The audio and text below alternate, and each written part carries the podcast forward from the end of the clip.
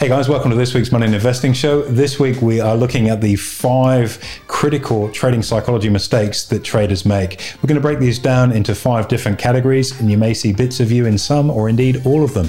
If you do, you're not alone. It's perfectly normal. We all go through it, but best of all, once you recognize it, it's a very, very easy fix. Look forward to seeing you in the show.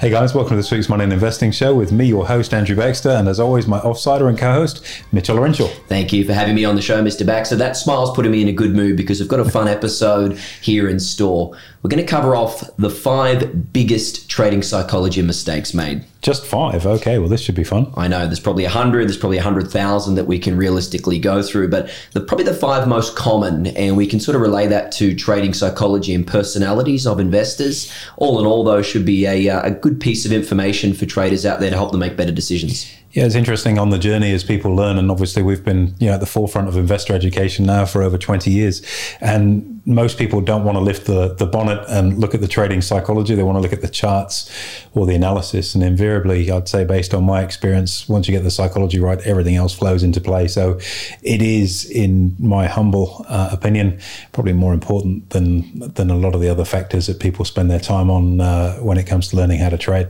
Totally. And we know how emotional people can be with their money. It's a roller coaster when you're trading stock markets as well. So having that rock solid trader mindset is what we teach in trading psychology. So let's dive into it, shall we? Number one, let's talk about the endowment effect. Oh, the endowment effect. Okay, so in its simplest form, what is the endowment effect? It's it's the way you treat or feel something once you own it compared to how you might treat it or feel about something when you don't. In other words, as soon as you've got an emotional connection to something, an ownership in something, uh, all of a sudden uh, it has uh, a very different perspective to you in terms of how it behaves, what it does, how you treat it. Uh, give you two examples of that. Um, let's imagine, and I doubt you, given how well dressed you are, would have anything like this. Thank you. Um, you know, somewhere at home, maybe as we go into winter, you've got a ratty old pair of UGG boots that you definitely wouldn't let anyone see you in, but gee, they're nice and comfy on a cold night at home you can very clearly afford to buy a new pair, but they're old faithful. They keep the feet warm. They're lovely and comfy, and so there's there's a comfort level attachment to that. And that's a very simple example, but that's an example, if you will, of the endowment effect. Another one might be, let's say you've got a favorite coffee mug at work, and somebody else has had the audacity to go into the kitchen oh, and they're yeah they're drinking their green tea from it. It's your mug, and uh, all of a sudden, uh, you know, there's a there's a feeling there about it. Yet, um, yeah, it's just a piece of porcelain or china, but and I guess uh, what most people have to realize is that if you own shares, yes, you own them. irrespective of that, it's a completely objective decision whether to keep them or to sell them. That's how it should be, but seldom is it. And uh, you know, we meet people all the time that have owned shares for um, you know a really long time, and without particularly beating up on any one or two companies like AMP or Telstra, um, which we just have. Um, you know, maybe they've held those shares since the initial public offering, and and they couldn't bear to part with them. They've built this sort of relate. Oh, my my AMP shares or my Telstra shares. Oh, I've had a great dividend them off for years, and you know they've been really good earners for me, and and, and, you couldn't bear to part with them. And the reality is, if you were more objective, they're two shares that you probably wouldn't want to have in your portfolio based on their overall price performance. But because you own that uh, that particular stock, you, you don't see its flaws. Uh, equally, you know, if you think about your kids, you know, I've had this conversation. You're talking to someone saying, "Oh, my kids wouldn't do that," and they're doing exactly that behind you, um, and and it's because they're yours. You see them as being special or different, which they may well be, um, but nonetheless, you don't necessarily think see, see, things as objectively as you could. So that's all examples of the endowment effect. And uh, oh no, it's a great company. I'm going to hold on to it. They're, they're coming up with some really big announcements. They've got some new technology. They're rolling out. These are all examples of conversations uh, that you have with people where they're they're suffering from the effects of the endowment effect, and they're not going to make an objective decision because they're emotionally invested in those shares. Shares aren't going to give you a cuddle at night when you're in bed. They're an inanimate object. Just buy and sell them. That's it. Don't get emotionally attached. But a lot of people do. Makes it hard to make quality decisions, and invariably can cost you a lot of money. I think it gets worse too when you've already had a really big profit that subsequently you now don't have. And mm-hmm. take Zip for example, that stock went. Oh no, it'll come back. It'll come back. It'll come back. Yeah, it's a good business, great management. It'll come back. Yeah, sure. Yeah, uh, I'm, I'm a long-term investor. I'm there for the long term. I'm not one of these speculators, right? Absolutely. In reality, you should have sold them off six months ago and cashed out. Hundred percent. In your opinion, then AB, just a, a quick piece of advice in your 30 years trading markets, how do you mm. overcome the endowment effect? Yeah, make your entry and exit decision before you own the shares Simple as that. So nice. before before you're even in the trade, and there's any chance that you could have any emotional attachment to the position, uh, you decide what your entry level is, and then where your stop loss is going to be, and where you're going to take profit before you even get into the trade. Uh, and that's something. And I just had this conversation with a coaching client this morning. Write it down in your journal, and, and when you're wondering what to do, refer back to what you wrote down there. The only uh, caveat on that I would say is that um, you you might be moving your stop losses higher if something is trending higher, and you might be moving your profit profit target up a little bit, but you're never moving them down ever. That's a good piece of advice. Thank you. Let's now talk about point number two or mistake number two, AB, and that's the notion of confidence. Now, this can go both ways. Mm. And when we talk about achievement based traders, this range true specifically overconfidence and underconfidence. They're just as bad as one another, but mm. let's jump, jump into each of them. Yeah, confidence is a funny thing, isn't it? And we talk about the business of trading uh, where primary goal is to manage out emotion from the equation. So everything we're doing is, is objective as it can be. Um, we're also human beings, and there's a danger that you do bring emotion to the table. When you think back to, say, sport and you're playing with confidence, you know, you put in attack or you kick a ball, uh, pass the ball, catch anything. You, you never drop anything. Everything goes uh, to plan because you're feeling confident about what you're doing.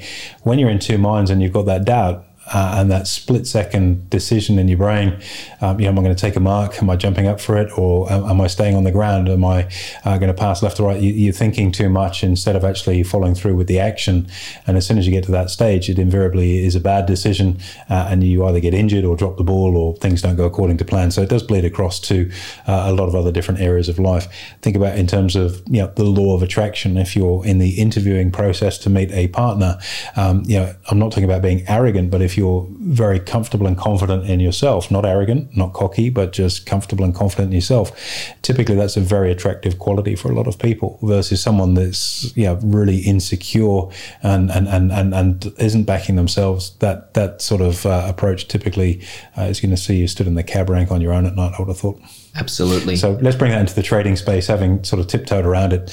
Overconfidence on a trade can be reflected in a lot of different ways. Uh, having too big a position for your account size is a classic example of that, where you know you've taken way, way more than you should have done on a particular trade. You've now got an overweight position uh, in that stock. If it doesn't perform, it becomes very, very expensive, blows your risk management out of the water. Very, very dangerous place to be. Or maybe you feel that you're really reading the market exceptionally well. And and look, don't get me wrong there are periods of time that we all go through as traders where you kind of really are feeling the market very well and your calls are going exceptionally well. You, are in tune with it. Um, I'm not going to say your intuition or, or, gut feel because it is a process, but nonetheless, you're seeing it through the right lenses and, and calling it particularly well. You're in flow. You're in flow. Um, from that can come a level of overconfidence where you then start to detach yourself from your trading plan and start to get high on your own supply, so to speak, where you then just say, Oh, well, I've got good touch on the market. I'll just take another trade. I've got the Midas touch at the moment. Impulsive, right? Impulsiveness, good example of that. And, and, and the worst thing that can happen there is you actually make money doing that because then you're building a, a belief system uh, in your own mind uh, that your you know your confidence is way past your competence, and that's a, a, recipe for absolute disaster because by the time the whole thing comes falling down, uh, which it will, um, you know you you've got massively overweight positions, probably no risk management in play, and you're swaggering around with this invincible suit of armor on that you're never wrong, and when you're wrong, it becomes extremely expensive. Totally.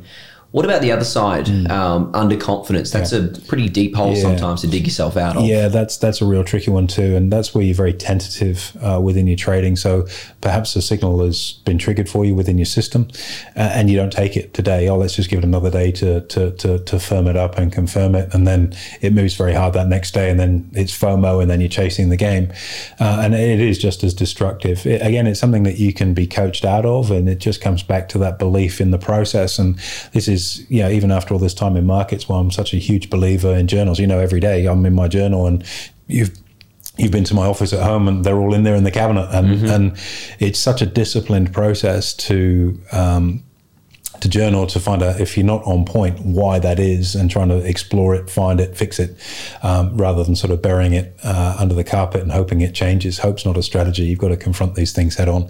And when you see someone that's nervous, usually it's on the back of a big loss. Uh, the reason they've got a big loss is because they're probably too confident and, and, and now they're, and you see this in sport, somebody that's just just not playing that well starts to go into their own head, and then everything they do, their poor choices, poor decisions, and before you know, they're playing reserve grade, and it can get there really quickly. Um, Self belief is a hugely important attribute to have in life, not just simply trading, but that very fine line between overconfidence and underconfidence um, is what we call peak state. And there are drills that you can run on yourself as a trader to be able to present yourself in peak state at every decision. So you're not overconfident, you're not underconfident you're just seeing it objectively for what it is. Just like sport, do the work, train hard, and you get the results. Right. Much the same. And, and, it's not about practice until you get it right. It's practice until you can't get it wrong. Totally. It takes a lot of work to do that. And that sort of, you know, the only place where success comes before work's in the dictionary. It's a great quote. Roll the sleeves up, do the work. Absolutely. Well, moving on to number three now, AB, and this is one that we see all the time, mm. and that is the notion of loss aversion. So, mm. um, if we had to explain that in layman's terms, you would rather not lose a dollar than chance your arm to lose, sorry, to win two dollars. Mm. Um, psychological research indicates that losses have twice the effects that wins do. And I think that comes down to um, the emotional attachment that people have to money, the prospect of losing something that you've worked hard for. And let's think about what the business of trading actually is it is the conscious and deliberate effort to focus your hard earned money and to invest it or expose it to radical levels of uncertainty called the market. Now, let's just break that down a little bit and unpack that. It's the conscious decision that you're making to deliberately expose your hard earned money that you've had to scrimp and save work your backside off for, save a portion of what you've earned, putting it into your savings account, and then deliberately exposing that to risk. Gee, you got to have rocks in your head to want to do that, or maybe you just need to be a trader. I don't know. But the reality is, you can see why having all that emotional attachment to money, how hard you've worked, the sacrifices you made, the time away from home, working with a, a co worker that you don't even like, selling a product that you hate to customers that are rude to you, and you've managed to scrimp and save that dough up and now you're going to deliberately expose it to risk? No thanks. And that's where loss aversion effectively comes in. And it's interesting that there's a two to one ratio between the two. I'd almost say that it's probably even more than that to coax people off the bench to say it's okay. Here's what your upside is, and yes, of course, there's some risk and downside to this, but here's what your upside is. At what point is that threshold high enough to offset the pain that you've gone through to acquire that cash? And I think that's at the root cause where loss aversion really comes from. A lot to unpack there. A lot of people have got some some real big hang-ups when it comes to money. I mean, money is, and if you ask that simple question, you know, for anyone listening to this right now on a piece of paper, or you know, if you're driving a car, just have a think about this right now. Finish the following sentence: Money is what's the next word? How do you describe money? And some people are going to say freedom, choice, um, opportunity, um, problem solving, uh, travel, uh, yeah, whatever it may be. They're all emotional words to describe money. Yet money is just a piece of plastic, as it is in our country, or cotton if you're in the US, or paper if you're in the UK. That's all it is. It's no more than that. It's no less than that. It's just a commodity to exchange, hopefully, to buy your time back and for some stuff that you need or want in your life. But it's not all that emotional stuff. And most people have got no ability to cut that umbilical cord because of the values that they've built around money. It's crazy could when you break it down. Long session on that. We could do days on that one. I've spent a lot of time coaching people through that. We should do a podcast on that. Mm, maybe note it down. Creative team. See what we can come up with. All right, done. Moving on to number four, mm. AB. Let's talk about bias. Now, there's really two sides to this that we see in practice quite often. That's confirmation bias mm. And negativity bias. Can we get a rundown from you on what each of those mean and how to overcome them? I guess you know, human nature. A lot of people um, have a desire to be right and they'll pick every piece of evidence that they can to support their argument to try and make themselves right. And I guess that's confirmation bias to the positive. Um, so, you know, we're going to invest in BHP today. It's a brilliant company. Um, iron ore prices are relatively well priced, and they're going to move higher. And you know, uh, China might be closed right now, but when it opens up, there's going to be a surge in demand, and the Aussie dollar's weak, and that means our US earnings are going to be worth more. So we've taken as many bits of economic data as we can to support that idea that BHP is a good buy today. Now, if we flip that on its head and looked at a negative confirmation bias, why would you want to buy BHP today? There's massive uncertainty. We don't know how long China's going to be closed for. We've got a new government in, and we don't know if they're going to continue with a policy of higher interest rates, which may keep the Aussie dollar up or down depending on what's going on. So it's probably not the trade for me right now. And all we've done there is searched around for a series of themes, if you will, to help support our view to the bearish side. Now, the reality is the answer could be somewhere between the two. But because of our predisposition, either wanting to confirm our story and be right or reject the story and be right, we've searched around to really add into the mix anything, including the kitchen sink that we can into the argument.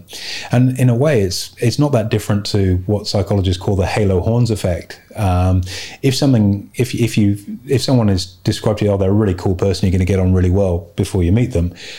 Chances are you will because you've already been loaded up to expect that they're a good person, and because they're friends with a mate of yours, they've passed the the test. He's only got good friends, so they're bound to be a good guy. And yeah, they're a really good bloke Whereas if you were introduced to someone saying, "Oh, watch your back with this person. They're really dishonest. They'll use you as much as they can. Um, you know, they're they're a real bully, uh, and and they're they're really narcissistic you haven't met them yet, but before you do, you've got a set of lenses that have already written that person off where you're going to go through the basic social norms of, hey, how you doing? But there's going to be no friendship there at the end of it unless you're someone that's fairly objective. So in a way, confirmation bias is exactly the same as that. They call it halo horns uh, in psychology and, and, in the trading space or, or decision-making framework space.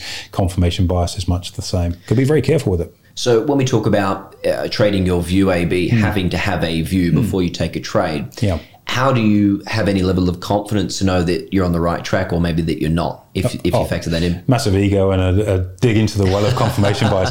Try uh, i think uh, trying to look at things as objectively as possible from both sides of the coin and, and making an informed decision. Um, you know how many people everyone's got an opinion but very rarely is it informed. And it's taking the time to try and break the argument apart and see both sides of it to see where the flow actually is. And, and that's from a fundamental perspective, I suppose, when you look at information. And then if you were looking at charts, there are indicators, you know, on balance volume is a good one for that, uh, where you can start to see money flow uh, going on anyway to see if other people in the marketplace are seeing things in the same way that you are. Noting, of course, there's always a buyer and seller in the marketplace. Someone's got a positive, someone's got a negative confirmation bias. It's which one is going to play out. And it's, it's not a question of being right or wrong. It's actually just trading that move. There's no ego in it. It's just where can I profit? Isn't it a fun game that we live by? Pretty complicated when you start to break it out like this. It is. Gee, we deserve a pay rise. Good job. We've got a new prime minister that's going to assure us of that. Absolutely. Um, now, speaking, AB, you mentioned of on balance volume and seeing where the money flow is mm. going and seeing what the market is reacting to a particular stock. Mm. What about the fifth and final mistake that we can draw to today? And that's the bandwagon effect. So being a sheep rather than a shepherd and just simply doing, thank you, doing what others are doing because that's what the social norm is. And we see this a lot with, you know, social based traders that basically just do whatever everyone else mm. is hmm. doing. What kind of risks do we see? Yeah, that's a really good point and astute observation. Socially based traders um, will follow what's going on because they can they conform with group norms. So if the trend is this way, they're going to go with it. And that's actually a really good attribute to have uh, in a trending market because you're going to wring the last drops out of that that that trend. Um, can be quite tricky in a more choppy set of market conditions, which is exactly where we are right now. So, you know, you go back the last two years, you know, we've had a market that's been bottom left, top right, and as an investor, all you got to do is go along with that trend or, or, whatever your friends are doing, whatever themes they're talking about, and everything makes money. Now we're in a far more challenging environment. You know, we've had seven straight weeks of decline in the S and P 500, and you know, I'm scratching my head to think about the last time I saw that in my trading career. And it's not just been a decline; it's been actually quite a choppy. It's been a bounce and a pullback, a bounce and a pullback. So, you know, if you're someone that's on that bandwagon, it's very, very hard for you to trade that because the direction of the bandwagon keeps trading, uh, keeps changing trend. So yeah, it is pretty hard in in more volatile conditions to be on the bandwagon. Bandwagon trading, when there's flow, just go along with it and ride on that institutional coattail. Think about some great examples of that. Afterpay, beautiful stock, five dollars to 136, down to well, it's delisted now because it's been been acquired by Square. I wonder how they're feeling about that decision. Uh, by the way, their warm bucket of water. Mm, it's pretty cold good. now. So that was a great bandwagon to jump on because it was the trend at the time, and I think as a trader, if you've got your antenna up and you're listening to what the market is telling you, what what's going on out there, the market is just merely a reflection of uh, of a whole bunch of people, and the strongest opinion is the one that's going to drive through because the strongest opinion is going to have the biggest money flow that goes behind it.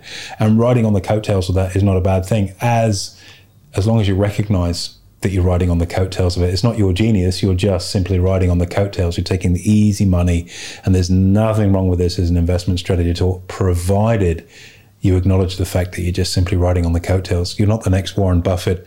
Um, or you know Stevie Cohen or whomever it might be, uh, Ray Dalio, you're just someone that's riding on the coattails of the work that's going on in the market. Nothing wrong with that as a strategy. You're not a genius. Maybe you're smart, but you're not a genius recognize it because when that bandwagon shifts, you also need to be quite quick in your decision making to make sure that you don't get caught up in a declining market where you've bought the story.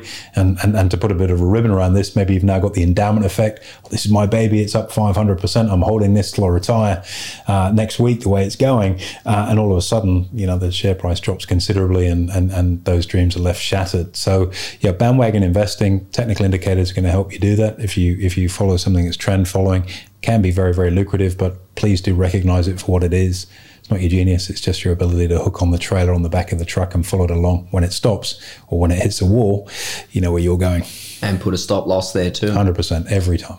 It's interesting, AB, and the, the way you talk to that in the end there is that what most people will find is that there are elements of each that they've probably fallen victim to. So as we come to the ending parts of the broadcast, what's your final piece of advice for anyone who may be struggling in these areas whatsoever?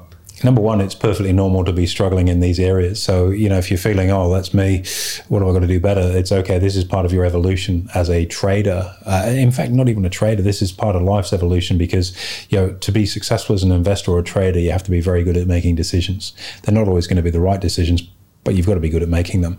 And that's really a proxy for life. If you want to get ahead in life, make lots of decisions, make lots of bad ones and make even more good ones, but make decisions. Don't be passive and just sit there and wait for things to happen. And as you go through that process, yeah, you're going to make a whole bunch of mistakes. But if your risk management is strong and your ego has been parked to the side where you go, do you know something? I am going to be wrong and I accept that I'm going to be wrong and I'll deal with it without taking it personally. You're already well on the road to, to being quite successful in this space. However, most people can accept being wrong. And if they are wrong, they look for somebody else to blame. Or rather than be wrong, they'll just go down with the ship to save face. And that, that's catastrophic when you put that into a trading environment because you end up holding a stock like Afterpay uh, or S or SquareNet, for example, on the back of it, or Babcock and Brown, or any number of other stocks that have hit the skids and dropped out the bottom because you were too proud to pull the ripcord and go, that's enough for me. I'm out. And it's interesting. I mean, psychology is such a crucial thing. I think um, we've got Nick Leeson, uh, the trader from Barings Bank, the notorious trader from Barings Bank. And for those people that, that, that aren't aware of the story, uh, get onto YouTube and watch the video, uh, the, the movie Rogue Trader, Ewan McGregor, great portrayal of Nick. And it talks about in the 90s, my time in London when uh, Nick was over in Singapore, um, how he originally had a $20,000 error on his book. He was a floor trader and through a little bit of um, how can I word this uh, stubbornness. Uh, maybe endowment effect, overconfidence, uh, stronger self belief, um, desire to be right, um, proving a point, an ego, uh, as well as some criminal enterprise, uh, which he didn't profit from, I might add, um, went on to bankrupt the oldest bank in the world, building a $20,000 loss out to about 985 uh, million pounds. That's uh, a lot of money. Uh, it is. And, and, a lot of that comes down to psychology. And Nick is a great speaker, and I'm really excited that we're going to have him on uh, on the Money and Investing show with us uh, to talk about two primary things. Number one, the psychology of managing losses. And then number two, um, how to have better quality risk management in your trading. And I guess he's pretty well qualified, having lost just short of a billion quid, and uh, and, and also to have had to have carried around those uh, illegal losses that he was carrying um, around on the Barings account and the psychological weight of carrying a loss making position. And look, I don't think there'll be anybody listening to this podcast that's carrying you know, a billion pounds worth of, uh, of pressure in terms of a loss. But the, the lessons that you'll take from that time with Nick, and he really is a great speaker. And, and the interesting thing, it, the defining moment in his life is something that's a long time ago now, back in 1995, and is a very embarrassing story. And it's one that he's not proud of, but he's been able to use that as a foil for good to actually talk about some great stuff. So watch that movie, Rogue Trader, if you want to talk about the psychological pressure uh, of having a weak trading psychology, you'll see it firsthand. And uh, maybe throw in a few questions. If you want a, couple of questions that you want me to ask Nick uh, when I've got him on the show, um, maybe jot them down in the comments below. And, oh, that'd be awesome. And we'll see what we can ask him. He's a fantastic guy. He, he truly is. And uh, and we're very very uh, grateful that he's making his time available for our ecosystem. And uh, I'll certainly look forward to having a beer with him next time I'm in Galway. That's for sure. Absolutely, AB, That was a really really quality rundown on those five mistakes, and certainly our listeners have taken a lot out of it. So thank you very much. Absolute pleasure. Anytime. There you have it, guys. Make sure you give us a review and a rating, and we'll look forward to hosting you on next week's show.